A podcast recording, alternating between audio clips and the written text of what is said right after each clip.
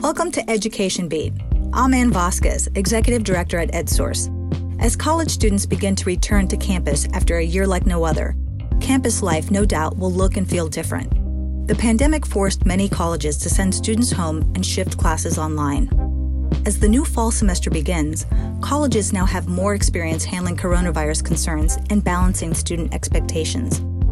Most are hoping for a return to the traditional college experience, with a few key changes. Some classes may remain online, while other classes on campus might shift back as the number of COVID cases continue to surge. At California's four year public university systems, students, faculty, and staff who will be on campus must be vaccinated or undergo regular COVID testing. But here's what won't change for the freshman class of 2025 the continued push to get students to graduate. Ten years ago, the California State University system set a goal to significantly increase the graduation rates for first time students by 2025. The initiative has shown progress, but more work is needed. How will students adapt amid a pandemic? And how will graduation goals be affected? Here is this week's Education Beat with host Zaidee Stavely. The freshman class of 2025 is like no other before it. They missed out on a lot of high school experiences, with their last year and a half all online. Now they're starting college and hoping to make up for lost time socially and academically. I was thinking like big classrooms, you know, lots of talking with new people from like different places. But like the pandemic happened, it's just gonna be more of me staying at home. This is Education Beat, getting to the heart of California schools. I'm Zaidee Stavely. This week, the class of 2025 begins college mid pandemic.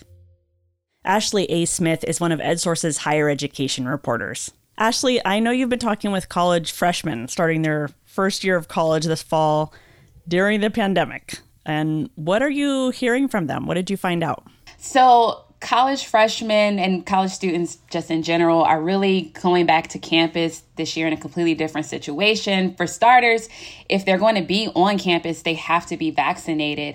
Um, the California State University and University of California systems uh, essentially said that you have to have a COVID 19 vaccine if you plan to live on campus or if you plan to attend classes. Um, so that's going to be different. Um, another change is that if you're in the Cal State system, probably about half of your classes will be mostly online. So there's a chance that you could be looking at another year completely online. So, you know, it's just completely uncharted territory for them. Um, for example, Stanislaus State just a couple of weeks ago decided uh, to delay their in person learning because of an increase in COVID 19 infection. So students are realizing it and they know that they have to be really flexible this fall. I spoke with an 18 year old freshman going to Cal State Northridge this fall, Adrian Mugia. You know, he spent his senior year in high school essentially in online classes, just everything remote. And for the most part, that's going to be true this year for him.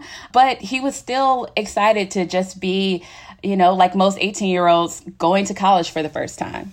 I'm excited. I'm I'm going to college. First of all, it's just a huge like honor to go, but I'm kind of nervous at the same time because like it's such a huge step. So far, I would describe this as senior year part two in terms of online education and you know hearing all the things about you know freshman year. It's so exciting. You know, you're finally going to college, you're gonna meet new people, but yet now with the pandemic, it's kind of like no, just no for now, just no. So I'm kind of like, it's sad because like you know I can't meet new people, and also the fact that it's more like you know what, how long am I gonna be educated online for? How long will it last? I can't even really imagine what it's like for these freshmen starting college mid pandemic, mid Delta variant surge. You said that the Cal States are having about 50% of their classes online. Is that true in other universities too, in other colleges? So it's slightly different picture in the UC system. Um, they're aiming for mostly in person classes with exceptions. So, for example, at UC Berkeley, um, most classes will be in person, but if you are in a, for example, like a, a 200 student lecture hall, that's going to be online. So that's where the exceptions are in the UC system. And for those students who are going to have a lot of their classes online, it's really different than what they were expecting, right? Well, if you were a student in a high school last year that was mostly uh, online or, or remote, it's probably going to be a very similar situation, just magnified because now you're in a college course where there could be 200 students online. So, what you're describing sounds really different than what we're used to. Like normally freshmen are coming into college, they are like trying to find where their classes are going to be on campus. They're meeting their roommates in the dorms. They're not necessarily thinking about, you know, not getting the plague. So I spoke with Isabella Garay, who's a freshman from Rowland Heights, which is in the LA area, and she's studying psychology at Cal Poly Pomona. And she'll actually be attending most of her classes in person, which um, is very different from her experience in high school. But college is still not quite the way that she pictured it would be. For one, she is going to be living at home um, with her mother, who who lives about thirty minutes from campus, and a, a lot of the the experience that um, those of us who've been to college and graduated before are used to, sort of like again those large lecture hall experiences, those won't be there for her. Well, when I was like say like a freshman. Like I didn't really know what college I wanted to go to yet, but like I was thinking like when I do go to college, I would I'm like thinking like big classrooms, you know, lots of talking with new people from like different places and like but since the pandemic happened, um it's just to be more of me staying at home and like the teachers probably aren't to like memorize my face cuz it's just to be like um online so like they're just going to see me through that little screen and there's going to be so many kids and so many people. So like i don't think like i'm going to get that much of a connection with my teachers either. And then like i can't really speak to other students as much online. So that's like what i wasn't expecting and I, I know we're in the middle of a, a pandemic and there's a Delta variant and, and um, we're, we're still in this situation, but are you hopeful that there will be some level of normalcy, um, maybe if not in your freshman year, at, at some point um, over the next uh, maybe two or three years? I'm hoping so, like maybe by like next year or the year after. I just don't want to be stuck in like this pandemic mode all throughout like my four years. Like i just want to like eventually like things start getting better you know and then like we can eventually go back to school like completely like in person. Even though she's worried about classes being online and about the delta variant she's still hopeful. I'm looking most forward to like the independence of being like a college student. I feel like you're like treated more as an like adult because like high school and college is so different, you know? That's what I'm most excited for to like grow up mostly.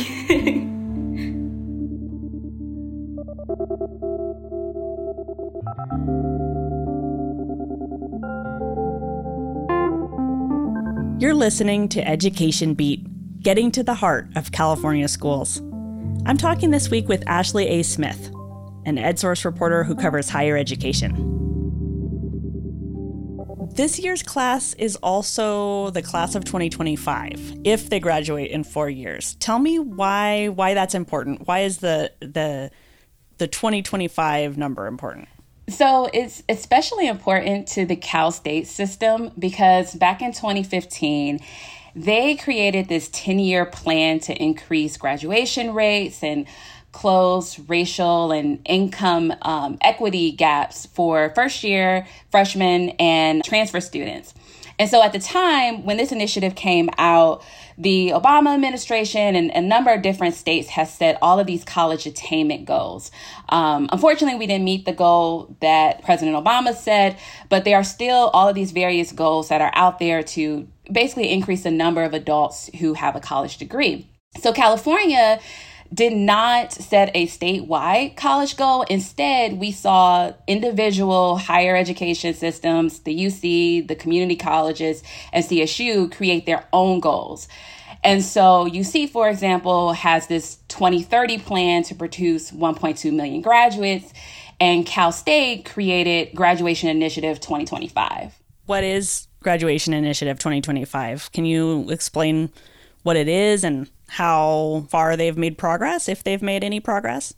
Yeah, so if we think back to 2015, the four year graduation rate for freshmen was an abysmal uh, 19%. And so they set a goal that by 2025, they would have 40% graduation rate. Um, the six year rate in 2015 was 57%, and they set a goal that in 2025 it would be 70%.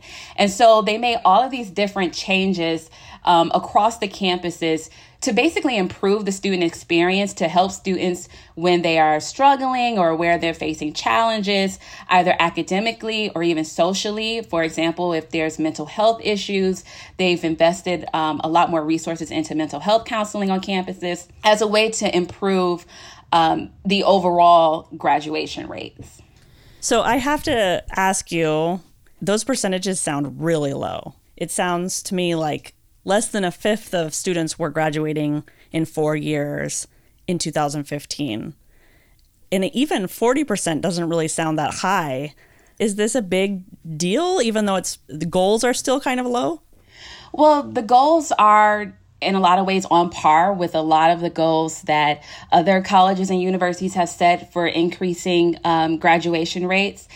And to be clear, Cal State has not come close yet to to reaching these goals, but uh, they're still working on it. They're still working on it. So last year, the four year rate hit thirty one percent and the six year rate hit 62%. And actually, it's been 62% for the last two years. So, right now, they've sort of stabilized on that six year percentage rate for first year freshmen. Um, so, they do have a lot of work to do to even reach the goals that they set back in 2015. What, what does this initiative look like on campus? What does it mean for the students that we just heard from, Adrian and Isabella? how are they going to experience this this graduation initiative on campus? You know, if you're a student uh, attending a Cal State today, not just if you're in the freshman class, but sophomores and juniors and seniors, um, they've been experiencing all of the changes that Cal State started to implement back in 2015. So, for example, there's no more remedial courses um, with no credit. Um, I spoke with James Minor, who's the assistant vice chancellor and senior strategist for the Cal State system.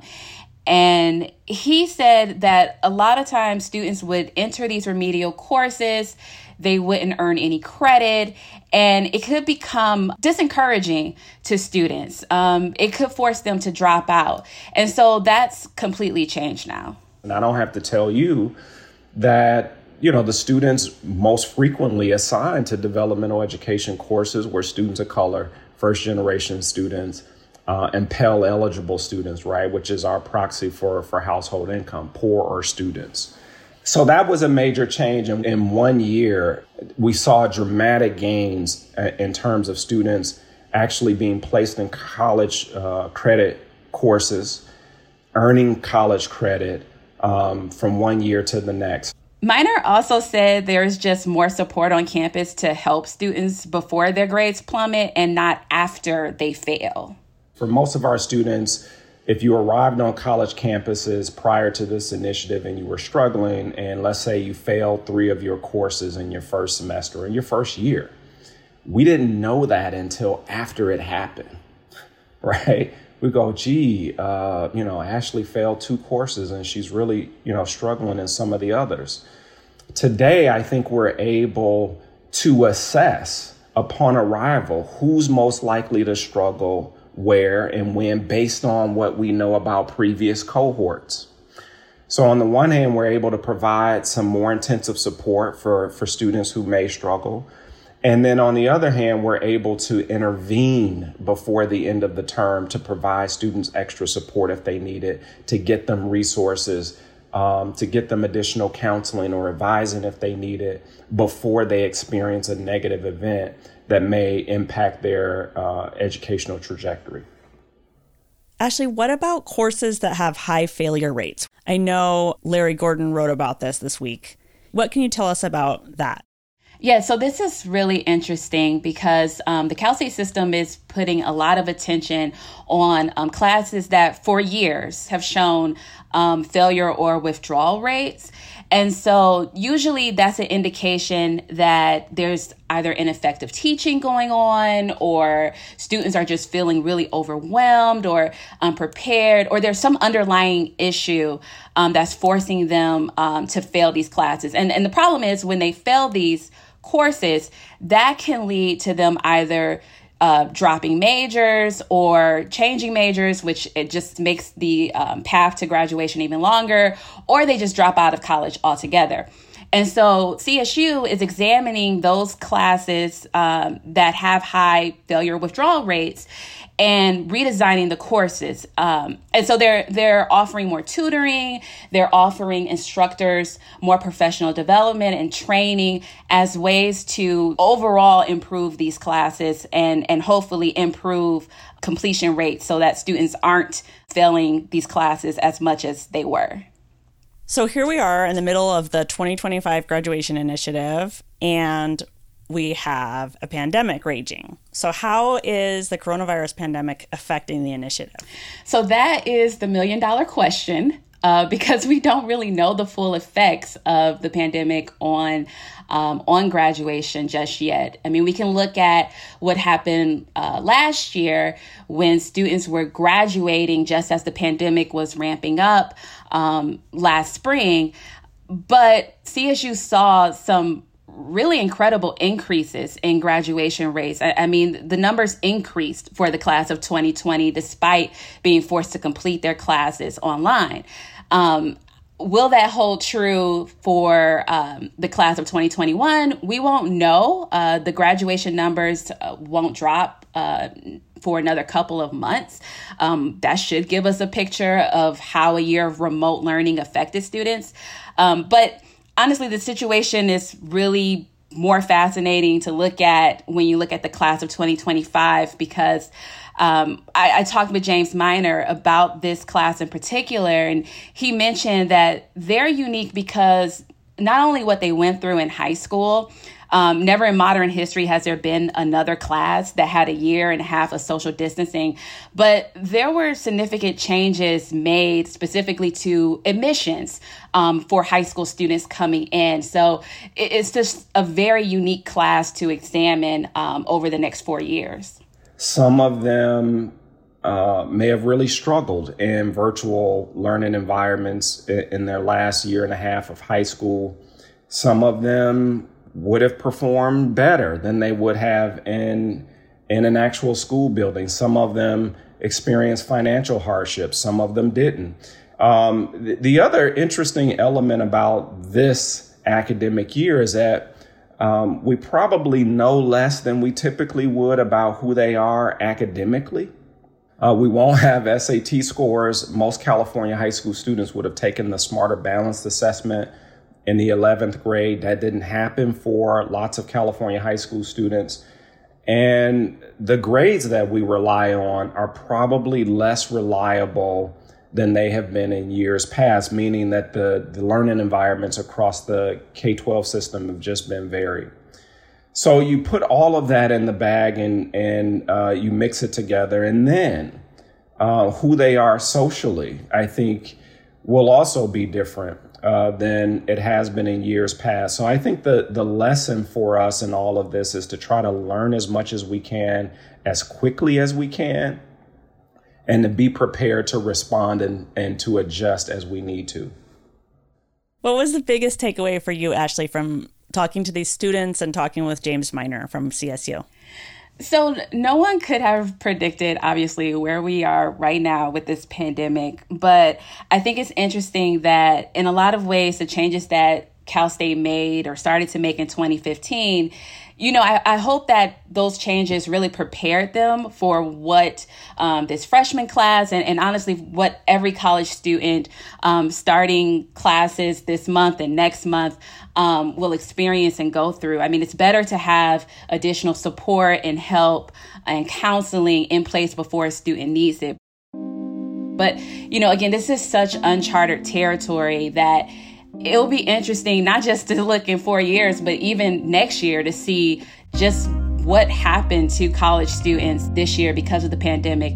Maybe we'll get lucky and it won't have as large of an effect as we all think in four years, or or maybe it will. We won't know until then. Thank you so much for being here with me today. Thanks, Adie. Thank you for listening to this week's episode of Education Beat, getting to the heart of California schools a production of EdSource. Our producer is Kobe McDonald. Special thanks this week to Adrian Mugia, Isabella Garay, Ashley A. Smith, and our director, Ann Vasquez. Our theme music is from Blue Dot Sessions. This episode was brought to you by the Stupski Foundation and Lumina Foundation. I'm Zaidee Stavely. Join me next week